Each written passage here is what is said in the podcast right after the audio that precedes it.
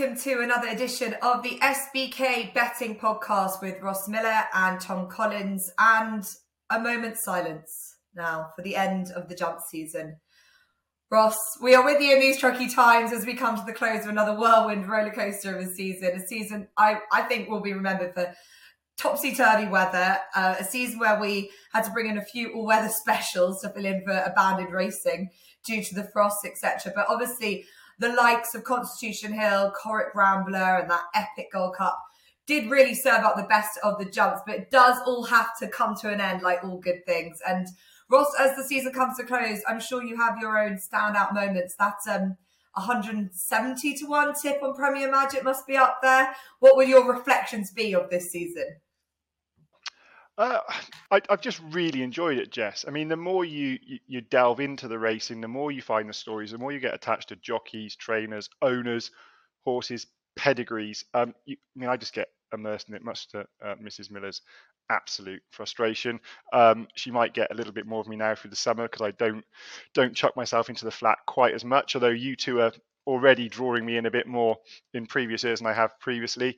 I just think it's been a really good season. I think there's lots of positive stories, and I think even in retrospect, looking back at the negative story around Aintree, I think going forward that's going to be a real positive, because I think it's kicked everyone up the backside and said we have got to do better, we've got to be cohesive, and I think the sport for too long has not been cohesive. I think we'll probably talk about that in a minute, and I think going forward it could be a real shot in the arm for us.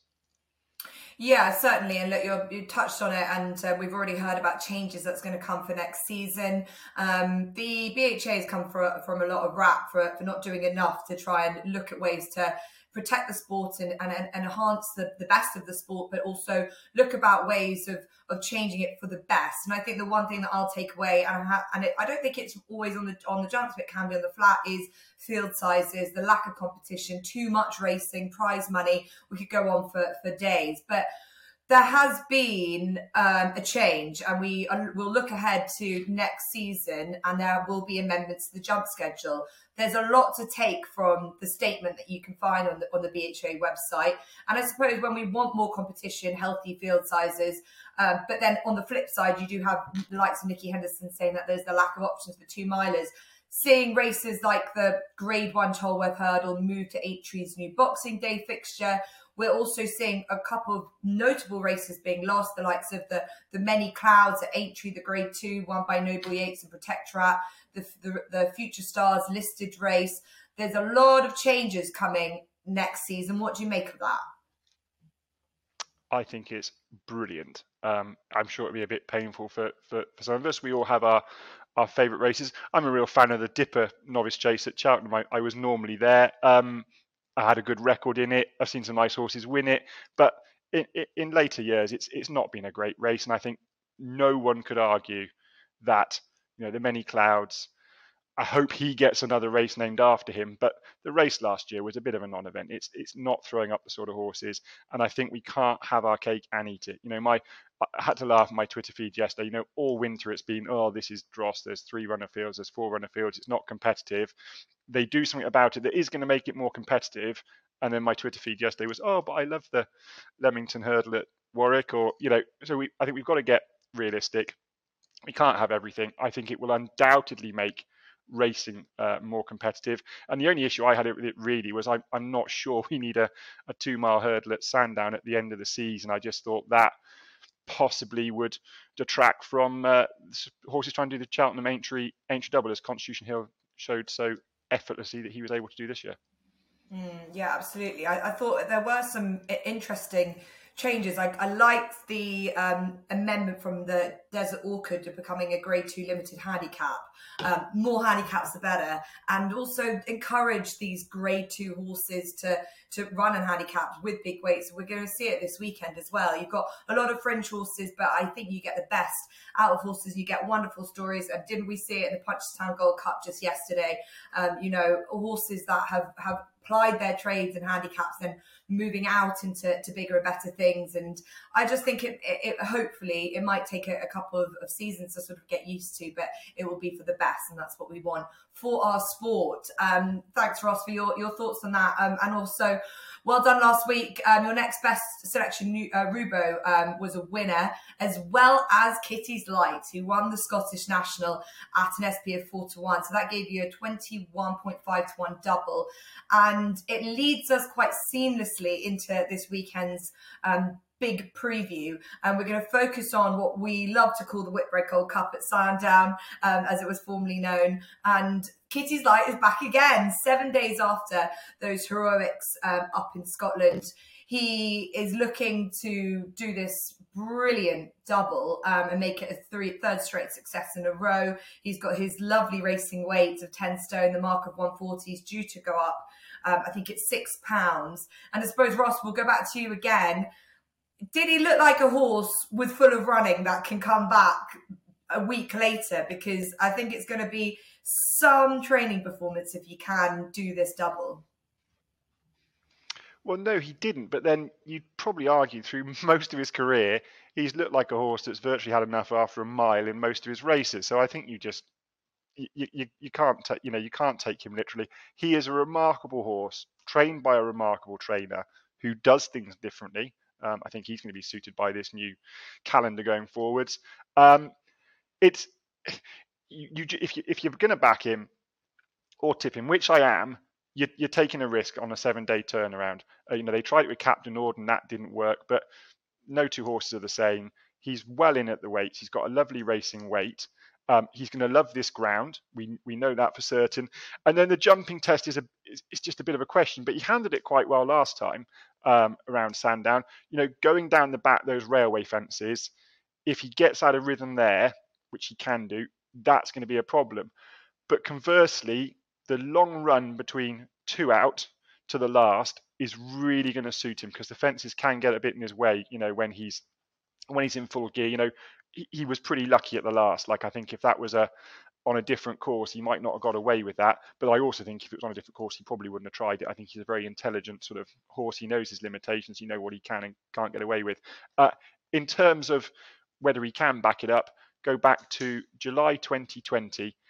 He ran three times in novice hurdles between the 1st July and the 19th of July. And then had a 3-week break, incidentally, and won his opening handicap chase off a mark of 109. How well in was he that day? So it shows that even as a young horse then, he had a fair constitution, because actually each of those three runs, although he wasn't troubling the judge, he stepped forward on each of them.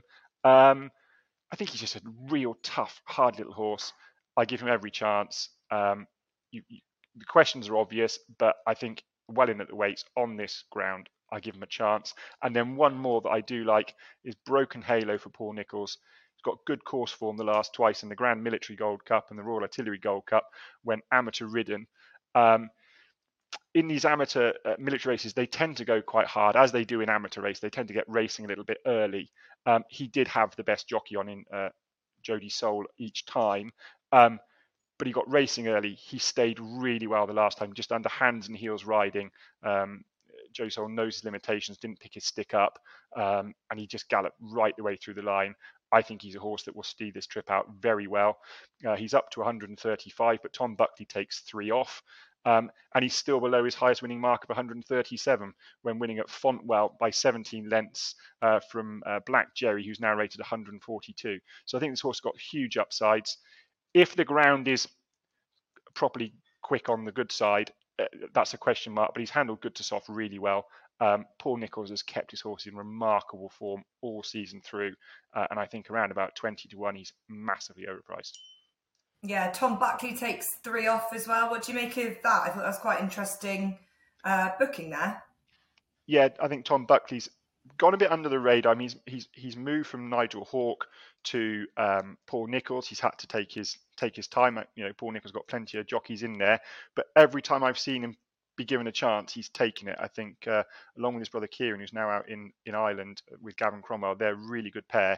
They use their brain. They seem pretty composed, ride with a good length of leg. I have absolutely no issue with him whatsoever. And any weight off a horse's back in Eastern handicap chases is ideal for me. Yeah, gives him a lovely racing weight of 10 stone. Just noting there that he actually did win on the horse back in March of 2022 and a Novice Chase, so obviously is going back on that winning partnership. So interesting. Broken Halo, obviously, Kitty's Light. You'd be a fool not to have him as a savior. You don't want him to get too short for a race like this, but I think if you can get 5 to 1 in a roundabout, which you've got now, which hopefully SBK can give us, considering he looks like a horse that just thrives at this time of year. He's ran in this race twice before, hasn't he? And run with enormous credit. So he's got a wonderful partner in Jack Tudor who gets the best out of him. I thought he just gave him such a cool ride last time and the time before in the Ida. So you've got to love Kitty's Light. Tom, I'll bring you in as well. There's so much to take away from the pick out of this race. I thought, you've got that Ultima form that would possibly is definitely worth noting. I wanted to use that as an angle, especially seeing Fast or Slow winning the Punchestown Gold Cup yesterday, and obviously Corrick Rambler backing that form up. And there's a couple of horses, the Gopher, T-Clipper being two of them in there. Do they give you, warrant any respect for you, or have you gone elsewhere? Yeah, they were both on my short list, I have to say. I do prefer the Gopher out of the two, just because I think he's the strongest stayer, and they're likely to go a fast pace in here with the likes of Ansam, Frodon, Annual Invictus all in the field. I also think the ground will be good to soft. It's currently listed as good, which is remarkable given the flat track is listed as heavy for Friday's fixture. But there is 5 millimetres of rain scheduled for Thursday afternoon. It's currently Thursday morning that we're filming this. So I think it will go on the soft side of good, and it will become a real stamina test. So out of the two in the Ultima, I prefer the Gopher, though it is worth noting that Gordon Elliott has a pretty bleak strike rate with runners in the UK outside of Cheltenham, Perth and Ayr. He doesn't have a very good strike rate at the likes of Sandown, Ascot, etc. So you have to factor that in, and that was just enough to put me off the Gopher, I have to say.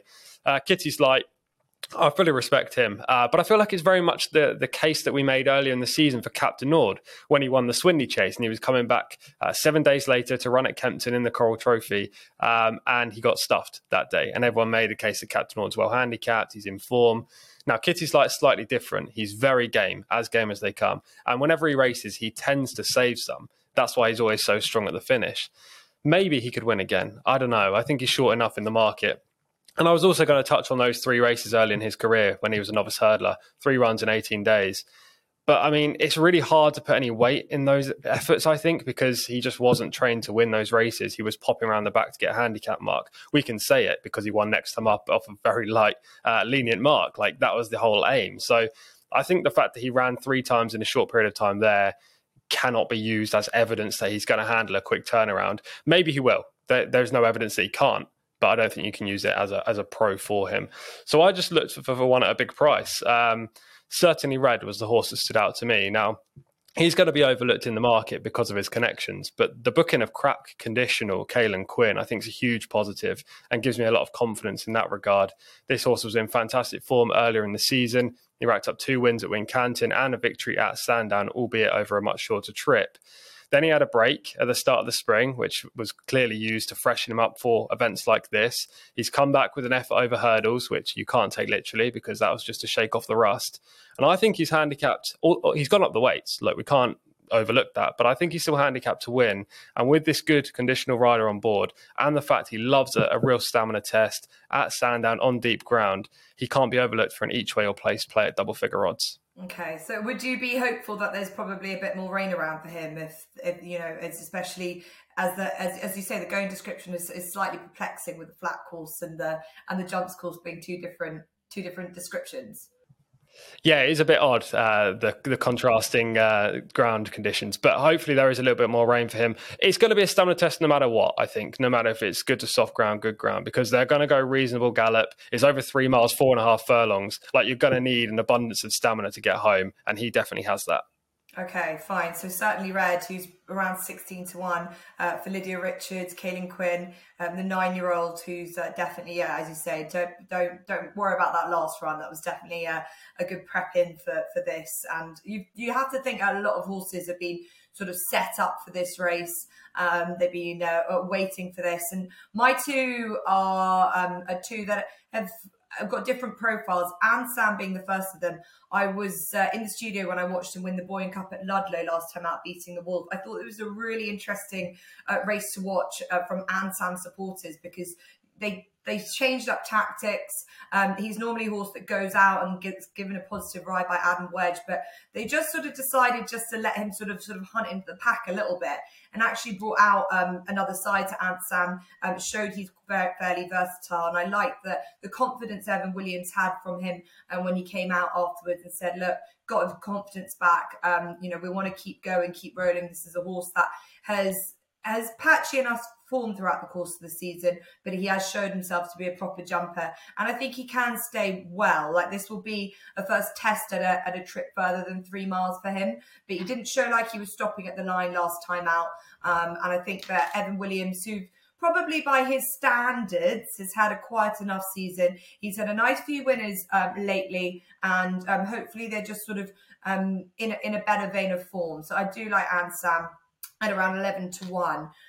The other horse I'm going to put up is got a better racing weight, and that's Coolvalla for Chris Gordon and Rex Dingle's on board.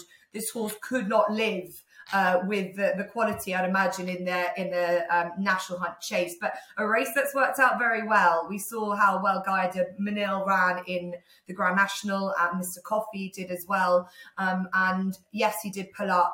Probably wasn't massively suited by very soft going conditions and just couldn't really live with them either, but then proved himself again back at Exeter last time, where he was held up and stayed on really strongly. He's only up 5 pounds. Yes, that this is a completely different test again, but I think that he'll benefit from a big hustle and bustle of this kind of race. And again, as I said, he's got a nice racing weight for this, for the team, Chris Gordon team, who I just really, really rate massively. So hope to see him do well here. Coolvalla, who'll be a big price, double figure price, I would like for him. And so that's the Sandown Gold Cup, and on finals day, it's going to be a day for plenty of angles. We've got the last day of the Punchestown Festival. We've got very informative racing at Leicester on the flat, where I'll be, so I'm really looking forward to going up there for the day. We've got Hewick, who's got Rachel Blackmore on board, the horse that ran a blinder in the Gold Cup before falling. Rachel Blackmore's booked up at Sandown. There's also racing at Haydock as well. Ross, I'll come to you first. So much to pick from. I'm sure you're going to make the most of the jump action in this official final day, although we do have jump racing beginning pretty quickly afterwards. I'm at Warwick on Monday. I don't know where the break, I assumed that there was going to be a break, but we're jumping pretty quickly. So you've got your racing where you want it very soon after Saturday. Yeah, the BHA will be dealing with that next year, let's hope, given the flat chance to sort of come to the front and leave the jumps alone for a bit. But yeah, I am sticking with Sandown for one last hit of jump racing. The nap is in the 140, Paul Nicholls, Grenadine. I've already said that Paul Nicholls has kept his horse in great form. Grenadine's won this last 2 years. I think he'll win it a third time. At the time recording, John Bonn is his favourite, and that absolutely staggers me. He's the fourth highest rated in the field. He's racing off level weights. He's got £9 to find with Grenadine. Aidan Coleman was this week saying that he wouldn't mind having another crack at his Conqueror at the Cheltenham Festival with a more positive ride on better ground. Well, I was at Aintree, and I don't think it was a great ride on John Bonn to win last time. I thought it was negative in the main part. I thought he was positive in a few places. I wasn't all that impressed. Aidan Coleman is a really nice guy from what I've seen, a very intelligent speaker, but I think he's undoubtedly on the back nine of his career, and I'm just not sure he's the jockey he was. I think he's riding with nerve or nerves and a bit of a lack of confidence, and I just don't see that he's going to be positive enough on John Bonn in open grade around Sandown to get that job done. I think Grenadine is very uncomplicated. Harry Cobden's riding on a crest of a wave at the moment. He was brilliant at Punchestown this week. And I just think that the market's got it all wrong. Grenadine should comfortably account for John Bonn and the rest. And then in the 250, Hewick, mentioned with Rachel Blackmore, he's a short enough price, but I think there's very little throw against him, other than the fact he fell last time. And I know some very esteemed tipsters that wouldn't go near a horse that had fallen last time. I can forgive it because he's clearly a tough horse. They were prepared to go to Punchestown this week. They swerved that on account of the slightly softer ground, I think. This looks a sort of much easier contest. He's got bags of speed. You want a Galway plate off 155. He's already proven he likes this course by winning this race last year off a mark of 149. I think he's got plenty of speed. He'll love the good ground. And I think Rachel Blackmore is a really solid booking. Yeah, look, she's obviously over to write Captain Guinness as well for Henry de Bromhead, and there's the last day of the Punchestown Festival. So there's so much going on in Ireland. So yeah, great to have Hewick in this competition because he was meant to be running in the Punchestown Gold Cup, you say, and a fabulous horse. Let's hope the race hasn't taken too much out of them. We saw the Punchestown Gold Cup yesterday. Briefly, love to get your thoughts on that. Do you think it was a case of they kind of underestimated Fast or Slow and behind, or do you think someone might have got it? I mean, Harry Cobden was very self-deprecating afterwards, saying that he just missed that final fence. And then I thought Paul Townend might have just judged it just a shade or so late on Gallop and Deschamps, and where you couldn't get away with that Punchestown, but you could have done at Cheltenham. I just thought Galloping Deschamps looked a little bit flat, and I thought it was only his guts and class that got him as close as he was at the end. Personally, I'm not certain that even if Harry Cobden had jumped the last, he'd have beaten Fast or Slow. It's very painful to talk about, Jess. I'm sure it is for you, because I know you were a fan of Fast or Slow in the Ultima. So quite how he got beaten in that and then goes and wins this is painful to talk about. I thought it was a really good race. I think it shows, as did Ferranilli actually, which we ought to mention, that these horses can be campaigned with sort of ambition if it suits the horse. You can't just say that Ferranilli winning a bumper in December and then winning at the Punchestown Festival over fences in April can be done with every horse, because like people, they're all different. But I think you have to applaud Emmett Mullins. I think you have to applaud Martin Brazil and Fast or Slow. He's a clearly upwardly mobile horse. But no, Punchestown, I just draw a line through the form. You know, Album Photo was beaten there after winning a Gold Cup. I just think perhaps, you know, whether they went a bit easy on Galloping Deschamps after the Gold Cup win, I don't know. But I wouldn't particularly hold it against Paul Townend. I actually think he's riding particularly well in the last couple of months. Yeah. Yeah, I agree with you. Sometimes you have to put a line through the form, but then you do see things like Gaelic Warrior and you think, oh, that's interesting for next season and what he does over 3 miles, and A Dream to Share. I mean, they were going over on Racing TV how there hasn't been a horse, I don't think, that has existed to win 5 bumpers. And you've got to be some sort of freak to do that and turn up at all these different festivals. Whether he converts it over hurdles, we'll see. But it was, where we thought it would be a William Mullins domination, we're only halfway through it. There's been some really nice stories for some other trainers and some other really good campaigning by other trainers. So, yeah, always good to see and good for the health of Irish National Hunt Racing. Tom, I'm imagining you're going out elsewhere outside of Sandown, because there's some really, really good flat cards on Saturday. Yeah, firstly, there is a horse that's won 5 bumpers, and I pointed this out to Mr. Fran Berry, I did say on Twitter, Turbo Lynn back in 2006, 2007 for Alan Swinbank. But we'll get back to the Nap and Next Best. The Nap is at Leicester. Well, Alan Swinbank, super fan back in the day. The Nap is in the 305 at Leicester, and I know you fancy one in here as well, but it's not the same horse. My big fancy is Al Mubir. Now, I strongly fancied him for the Lincoln. He went off a short price favourite. I thought he was well treated off a mark of 97 that day, and he ran respectably to finish 5th of 22. He never really looked like he was going to win at any point, but he was there or thereabouts at the finish line. The handicap has not punished him for that effort, and he's a big, strong horse who's likely to come on for the run. So as much as William Haggis thought he was 100%, he probably wasn't. I think he'll shake off that tiny bit of rust from Doncaster, still off the same mark, and he's facing much weaker opposition at Leicester.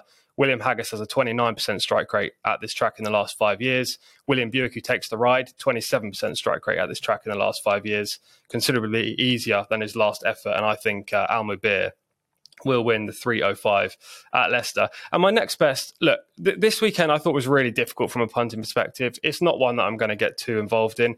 So my next best is virtually a stat attack, which is just kind of masquerading as an next best. The stat attack it comes back from the dead. It's back in nature rather than name. And that is that Ian Jardine has only ever had 2 runners at Leicester in his training career. He's going to make that 3 on Saturday as he sends just one horse down from his Carruthersstown base. It's a 450-mile journey, a 9-hour round trip. And that horse is hour by hour. who runs in the 4.15 at Leicester. Now, this three-year-old's already shown a love for soft ground, and I think that's kind of why he's sending him down to Leicester. If you saw the first meeting at this track early in the season, I think it was a couple of weeks ago, they were finishing wide apart. It was like the boat race. It was unbelievable. There was about 60, 70 lengths between first and last in every race. There was a three-runner novice event where the winner beat the second by 50 lengths, and there was 40 lengths back to the third. It was ludicrous. So the ground is in quite a state already at Leicester, and I think this is why Ian Jardine is sending hour by hour down to the track. He won on soft ground at Hamilton earlier in his career, his only victory, and he came back off a layoff to finish second on soft ground at Pontefract last time. I think he's well handicapped, and just this entry, miles away from the stable, is very interesting. So hour by hour in the 4.15 at Leicester is the next best /stat attack. Brilliant. Yeah, Leicester, they not have to have flag starts throughout the course of it? Yeah, exactly. I mean, Matt, let's hope it's a little bit more straightforward for Leicester, but we've got some really interesting horses running there as well, including none other than Baid's half-brother, who runs who has his first race, Nakib, in the 10 furlong novice. Baid began his life at Leicester. Nakib's by Nathaniel's got a Derby entry. He's trying to work out if there are any horses that have gone to the Derby after one run. If he was to win this, he might have time for another run in between. But let's see. I'll be really interested. I've seen some pictures on social media, on Twitter, and he looks like a lovely looking animal. And so looking forward to seeing him in the flesh at Leicester on Saturday. Right, from me, I was looking at declarations early this morning and was waiting to see how this would unveil, and Bo Pedro, who's my nap in the 305 at Leicester, did have Ryan Moore on board, but he's now switched over to Arian Power for Sir Michael Stout, which is unsurprising really because of his connections to Sir Michael. But David Probert's gain, and he teams up with David O'Meara. I think, Ross, we were chatting about Bo Pedro a while ago in one of these pods, talking about that he had a big handicap in him at some point. Now, I hope he hasn't blown his handicap mark after winning at Newmarket last time. He won at a lovely price of 11-1, and he just showed all the attributes that we discussed. I think, you know, this is a horse that David O'Meara is just finding right. I think the ground is a big key for him. I think been given a nice patient ride as well. Now, Danny Tartope has got the best out of him. I assume he must be at the likes of Haydock or Doncaster on Saturday. But if he gets given a nice ride, and if the pace holds up out in front as well, he should like that too. He does need to defy a £6 rise in the weights, which is considerable, but there's not a huge amount separating any of these horses really. It's quite a compressed race, and I do like Bo Pedro. I still think there's more in there, and he obviously arrives here in good form, so I'm taking on TC for this race. My next best, I go over to Haydock for the 4.20. A horse that I was impressed by at Kempton, who he won last time, is Deceiver for the Kublers. Has been given quite, I think, a lenient enough opening mark of 79. The form is working out all right. Like, he has to step up his game a little bit in a competitive handicap, but I think he's got a nice racing weight of 8-9, and he again should be a horse that should be suited by a strong pace and a good field. It'll be interesting to see how he goes now back on the turf. But he's a horse that on his first start was third to Arrest, who heads to the Classic Trial on Friday. So Deceiver off a mark of 79 could be quite well handicapped. And finally, a quick word for With Respect, who runs in the 205 at Haydock over 6 furlongs. This race has been a bit of a plan since he won at Southall back in February. We've given him a nice break, which he's really enjoyed. He's in very good spirits at home, and we were hoping that it would be slightly softer than this. He really is ideal on softer than good ground, but he's got his winning partner, Richard Kingscott, who was on board him when he won first time out as a 2-year-old, and I don't think this is the most competitive of races, and although his winning form from Southall hasn't turned out brilliantly, I think that he's just showed himself to be the class horse that he is, and he definitely should still be off a mark of 70.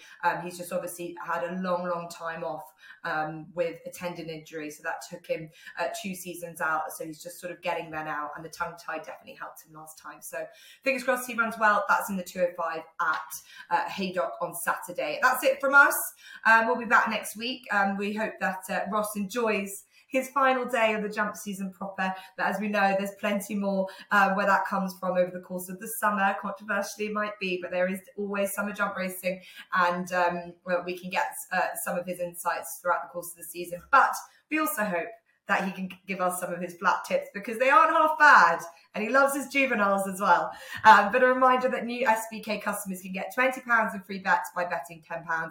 T's and C's always apply. And remember to subscribe to whatever podcast channel you listen to. We're also on YouTube, so you can see us. And there's also plenty other content, as well as SBK ambassador content, including George Bowie's stable tour, so not to be missed. So thank you for joining us, and we'll see you next week.